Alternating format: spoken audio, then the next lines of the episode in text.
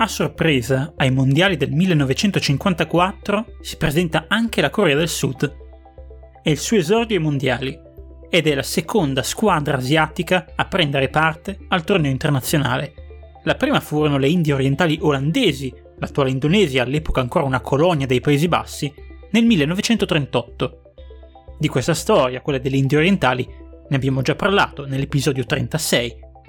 Ma oggi appunto parliamo della Corea del Sud, che non è come le Indie orientali, che erano un paese sconosciuto all'epoca.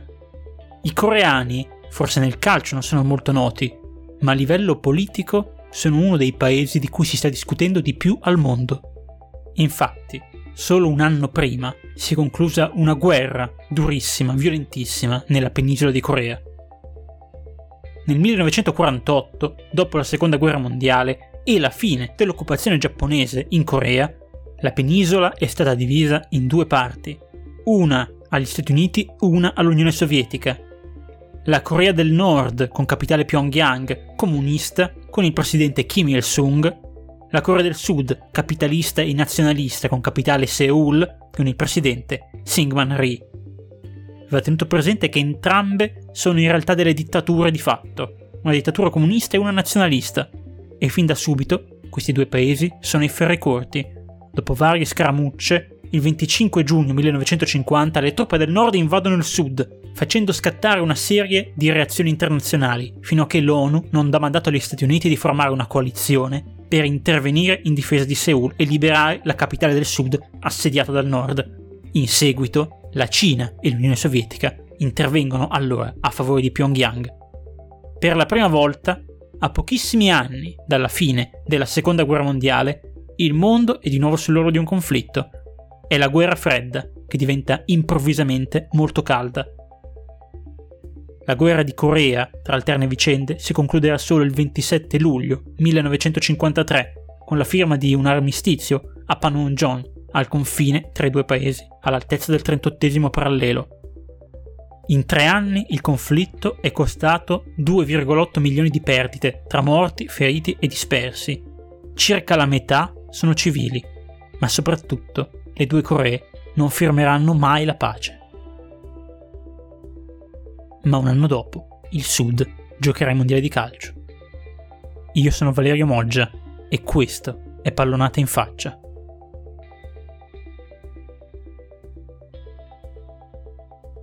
Per raccontare questa storia bisogna partire ovviamente da molto prima della guerra di Corea.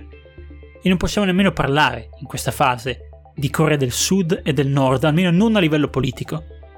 Le origini del calcio nella penisola di Corea risalgono ovviamente alla fine dell'Ottocento. Questo sport si diffonde attraverso la popolazione coreana grazie alle scuole cristiane, cioè scuole di missionari cristiani che arrivano nel paese. Sono occidentali soprattutto dagli Stati Uniti e dall'Inghilterra, che importano qua il calcio, e non solo, arriveranno anche altri sport, come ad esempio il baseball. Sono quindi le scuole religiose cristiane il centro di diffusione del calcio in Corea, attraverso quel principio della muscular Christianity che abbiamo già accennato nell'episodio 3, relativo alla nascita del calcio in Europa. La Corea dell'epoca che ha come capitale Gyeongsung, una città più o meno a metà della penisola, oggi nota come Seoul, è un paese che viene da una lunga, lunghissima, secolare tradizione di monarchia, la monarchia della dinastia Joseon, e si sta lentamente trasformando in un impero. Sul modello del Giappone, la Corea vuole modernizzarsi, vuole industrializzarsi e quindi, in poche parole, vuole occidentalizzarsi. Questo processo di sviluppo passa ovviamente dall'adozione di usi e costumi degli occidentali e lo sport, lo sport di squadra in particolare, è uno di questi. Ma sarà anche un processo molto breve, almeno a livello autonomo, perché nel 1910 la Corea viene invasa e annessa al Giappone, il suo grande ingombrante vicino. Sarà proprio il Giappone che ha già intrapreso da tempo e in maniera molto rapida questo sviluppo politico, sociale verso l'Occidente a favorire la crescita del calcio in questo paese. Ma allo stesso tempo, questo sport che i giapponesi diffondono attraverso investimenti nelle società sportive, nello sport di Stato, diventa presto anche un fattore nazionalista per i coreani stessi in funzione antigiapponese. I nazionalisti coreani investono nello sport a livello culturale perché vogliono cambiare un'idea molto diffusa all'epoca, secondo cui i coreani erano una società, un popolo poco marziale, poco militare, un popolo di intellettuali e non di combattenti. Lo sport, l'attività fisica, serve invece a plasmare soldati. E attraverso lo sport diventa possibile contestare, affrontare e anche sconfiggere gli occupanti giapponesi. È un modo per autorappresentarsi finalmente come una nazione forte e, almeno a livello sportivo, indipendente. Tutto questo si vede ad esempio in un famoso incontro del 1929 tra il Yungshin Gurakbu, una squadra coreana di una scuola cristiana, e la squadra dell'Università Waseda, ovviamente giapponese. La vittoria coreana sui giapponesi diventa un evento importantissimo, una grande risonanza nazionale. È la vittoria appunto degli occupati sugli occupanti. Ma questa tra coreani e giapponesi non è l'unica divisione che esiste nel calcio coreano. Ce n'è una molto più profonda, che inizia a emergere soprattutto negli anni 30. La rivalità tra Gyeongsung, la grande capitale imperiale, e invece la città dell'alta borghesia del nord, Pyongyang. Pyongyang è la nuova città del calcio in Corea. È industrializzata, è moderna, è la sede di una classe media in grande espansione molto cristianizzata, è la città che ha più cristiani di tutta la Corea e soprattutto è una città che vuole fortemente occidentalizzarsi e quindi lo strato culturale perfetto per far germogliare il calcio. Vi basti sapere che nel 1932 viene organizzato un torneo locale a Pyongyang che dura tre giorni e al quale partecipano in tutto 90.000 spettatori, in un'epoca in cui questa città contava appena 167.000 abitanti. Nel 1921 ci sono in Corea due diversi tornei nazionali, uno che si disputa a Gyeongsung e uno a Pyongyang, ma a entrambi i tornei partecipano sia squadre del nord che del sud. E fin da subito emerge un problema enorme che è quello della violenza tra i tifosi, una cosa che noi oggi in Europa consideriamo molto moderna, ma che in realtà appunto in Corea accadeva già negli anni venti. Come vi dicevo, nel 1921 al primo torneo che si disputa a Gyeongsung a cui partecipano anche squadre e tifosi di Pyongyang, un gruppo di tifosi del nord è costretto a fuggire e ripararsi dentro una missione statunitense per sfuggire a un'aggressione dei tifosi di Gyeongsung.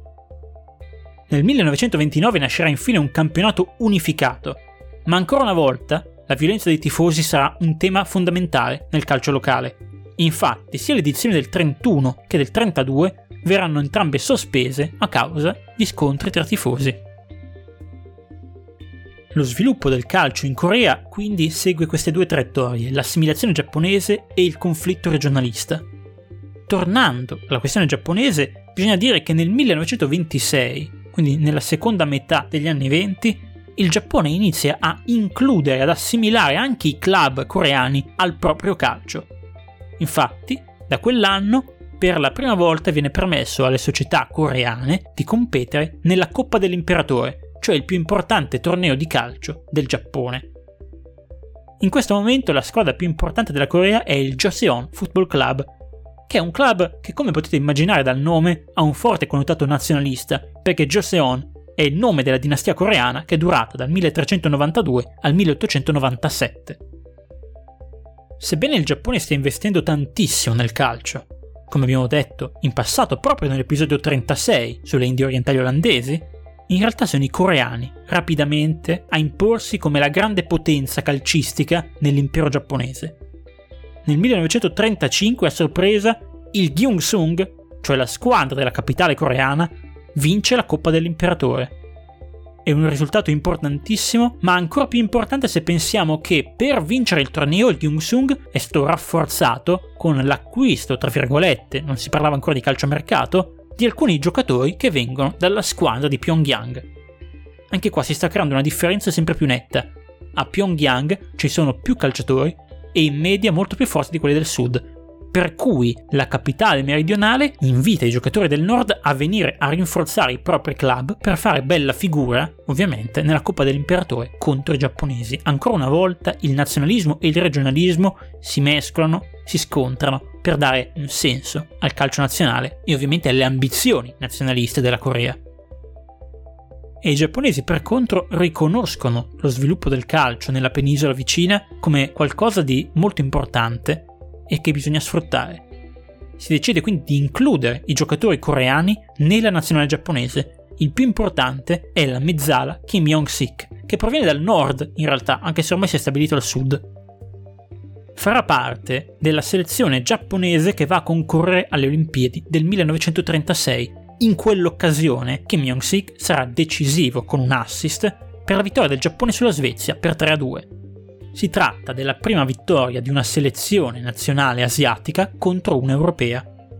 Dopo il torneo, grazie all'exploit di Kim Jong-sik, molti calciatori coreani iniziano ad andare a giocare in Giappone e vengono gradualmente inclusi in nazionale. L'obiettivo del Giappone ovviamente è quello di rinforzare la propria squadra in vista delle Olimpiadi del 1940 che si terranno proprio a Tokyo e ci si aspetta che nel calcio, lo sport che sta andando meglio in Giappone in questo momento, la nazionale nipponica riesca a ottenere magari anche una medaglia. Come sapete, in realtà quelle Olimpiadi non si giocheranno mai a causa della guerra, ma questa è un'altra storia che abbiamo già raccontato. La grande crescita del calcio di Pyongyang è talmente forte che presto le squadre del nord della Corea iniziano ad andare a giocare delle tournée in Cina, cioè nel paese più occidentalizzato anche proprio come presenza militare e mercantile occidentale di tutta l'Asia. Giocare in Cina vuol dire andare a incontrare squadre europee, ovviamente non squadre professionistiche, non squadre importanti, veri club come l'Arsenal per dire, ma squadre militari solitamente, o di marinai, comunque composti da europei, che sono esposti culturalmente a un tipo di gioco, sia a livello tecnico che tattico, molto diverso da quello che si pratica, ad esempio, in Giappone e in Corea. E attraverso questi incontri, in particolare una serie di partite tra il Pyongyang Football Club e l'All Tianjin Foreigners Team, cioè la squadra degli stranieri di Tianjin, che i giocatori nordcoreani imparano due cose importantissime la tattica VM e il passing game. E iniziano così a sviluppare un gioco al nord molto più tecnico, basato sui passaggi e soprattutto estremamente offensivo, che va ad acuire la differenza tra il calcio del nord e quello del sud. Già nel 1945, alla fine della seconda guerra mondiale, le squadre del settentrione ottengono importanti risultati, ad esempio battendo più volte delle rappresentative militari sovietiche che stanno occupando il paese. E non è un caso allora se dopo il conflitto, con il ritorno del campionato tra Gyeongsung e Pyongyang, sarà proprio una squadra del nord a conquistare il torneo. E qua si apre una nuova pagina, perché dopo questa vittoria, alcuni giocatori della selezione di Pyongyang vorrebbero restare a Gyeongsung invece che tornare a casa a Pyongyang. Si sta così presentando un problema che abbiamo già visto anche in Europa, nell'Europa dell'Est, L'ascesa dei governi comunisti in alcune parti del mondo porta molte persone, scettiche verso questa nuova ideologia e forma di governo, ad emigrare, quando possibile, in altri paesi capitalisti o nazionalisti. Una situazione che diventerà ovviamente di vitale importanza quando nel 1948 ufficialmente nasceranno una Corea del Sud e una del Nord. E a questo punto sì che la nostra storia si separa e non ci occupiamo più di Pyongyang, ma ci spostiamo a Gyeongsung, che in questo momento viene ribattezzata Seoul, che in coreano moderno significa capitale. Sotto il nuovo governo nazionalista di Syngman Rhee, con l'appoggio degli Stati Uniti, il calcio viene completamente ristrutturato. Molti club passano sotto il controllo di settori statali, una cosa insolita in un paese capitalista e molto più da paese socialista, ma in questo momento lo Stato prende il controllo di alcuni club di calcio, non di tutti, per aumentare il loro sviluppo e dare possibilità ai calciatori che in Corea sono molto importanti a livello sociale di avere anche un altro impiego. Uno dei simboli di questo periodo è il Chosun John Hoop, ovvero la squadra dell'azienda elettrica statale, che diventa la più forte del paese.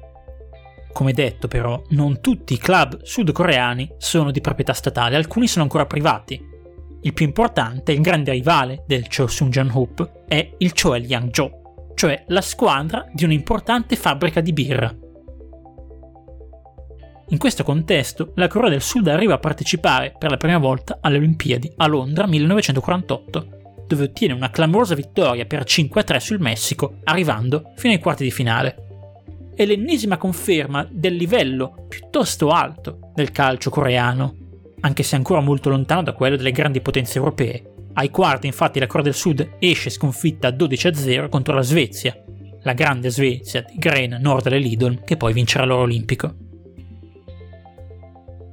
L'ottima prova a Londra 1948 in Corea del Sud porta però con sé una forte polemica. I giocatori universitari, cioè i più giovani, quelli che dovrebbero andare a giocare alle Olimpiadi, si lamentano della convocazione in nazionale di alcuni veterani, alcuni giocatori di 30 anni. L'obiettivo della Federcalcio ovviamente era di avere una squadra esperta in grado di essere più competitiva alle Olimpiadi e far fare bella figura al paese. Non dimentichiamoci che quello di Syngman Rhee è un governo nazionalista. I giovani calciatori però si sentono tagliati fuori, si sentono esclusi e con poche possibilità in questo paese e per protesta 10 di loro, 10 universitari, decidono di abbandonare Gyeongsung per trasferirsi a Pyongyang. A istigarli è stato un ex dirigente federale, Yoon Yo-sub, che è un agente comunista e che grazie a loro permette al governo di Pyongyang di costruire una grande campagna propagandistica contro il Sud il Sud che esclude i giovani, che non dà possibilità, che è arroccato su posizioni nazionaliste e sui vecchi, mentre il Nord invece sarà una nazione giovane, progressista e perché no anche forte nel calcio. Questo è un esempio molto piccolo di alcune delle tensioni che accompagnano il periodo tra il 1948 e il 1950, cioè tra la nascita delle due Coree e lo scoppio della guerra di Corea. Il conflitto, come detto, vivrà delle fasi alterne. Nella prima fase il nord invade il sud e arriva praticamente fino a Seoul. Poi, con l'arrivo degli alleati, degli americani, della coalizione ONU, Seoul viene liberata e i settentrionali ricacciati verso Pyongyang. A quel punto l'intervento, attraverso degli aiuti militari da parte dell'Unione Sovietica e attraverso l'invio di un gran numero di truppe da parte della Cina, il nord riprende ad avanzare e quindi pian piano recupera il suo territorio, ritorna al 38 parallelo e reinvade il sud tornando a Seoul. In questa ritirata dei sudcoreani e degli americani, tantissimi nordcoreani non comunisti decidono di seguire le truppe e quindi fuggono al sud. Si crea quindi questa ondata di profughi che dal nord vanno verso il sud. E tra di essi molti sono ovviamente calciatori, i calciatori del nord, che come abbiamo detto in passato, avevano creato uno stile di gioco molto moderno che li rendeva i migliori di tutta la penisola. Tra di essi c'è un giovane ventenne centravanti di nome Choi Chung-min.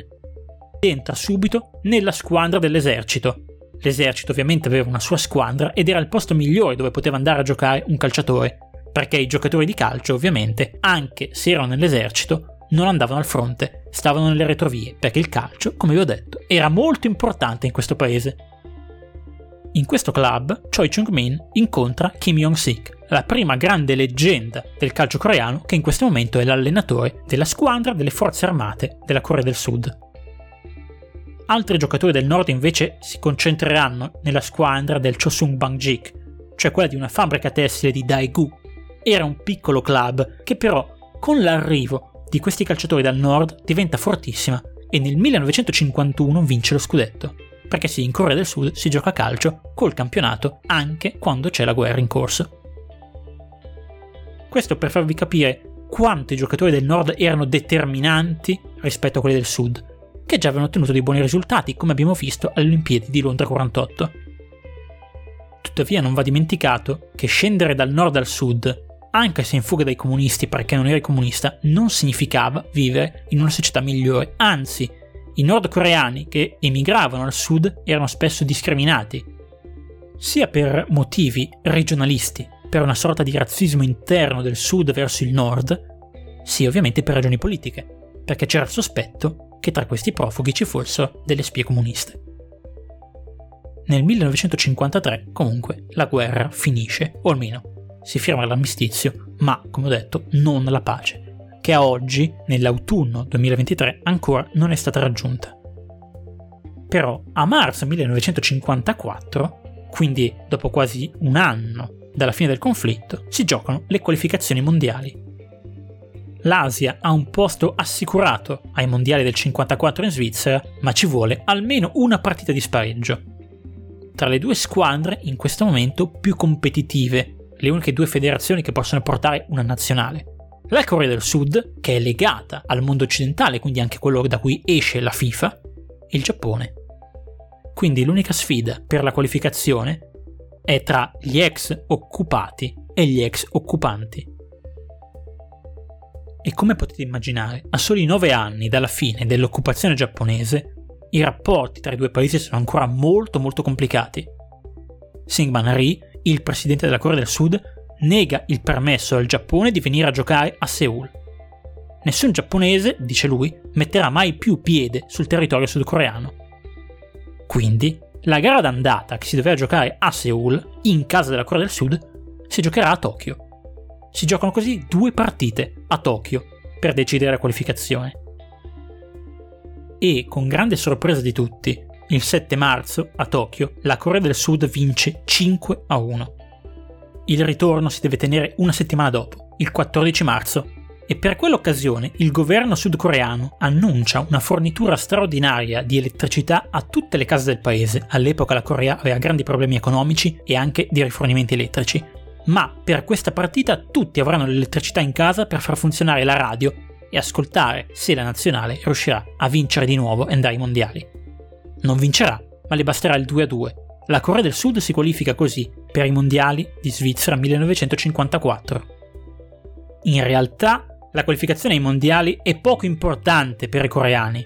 Il mondiale non ha ancora il peso che ha oggi, non è ancora quella grande vetrina del calcio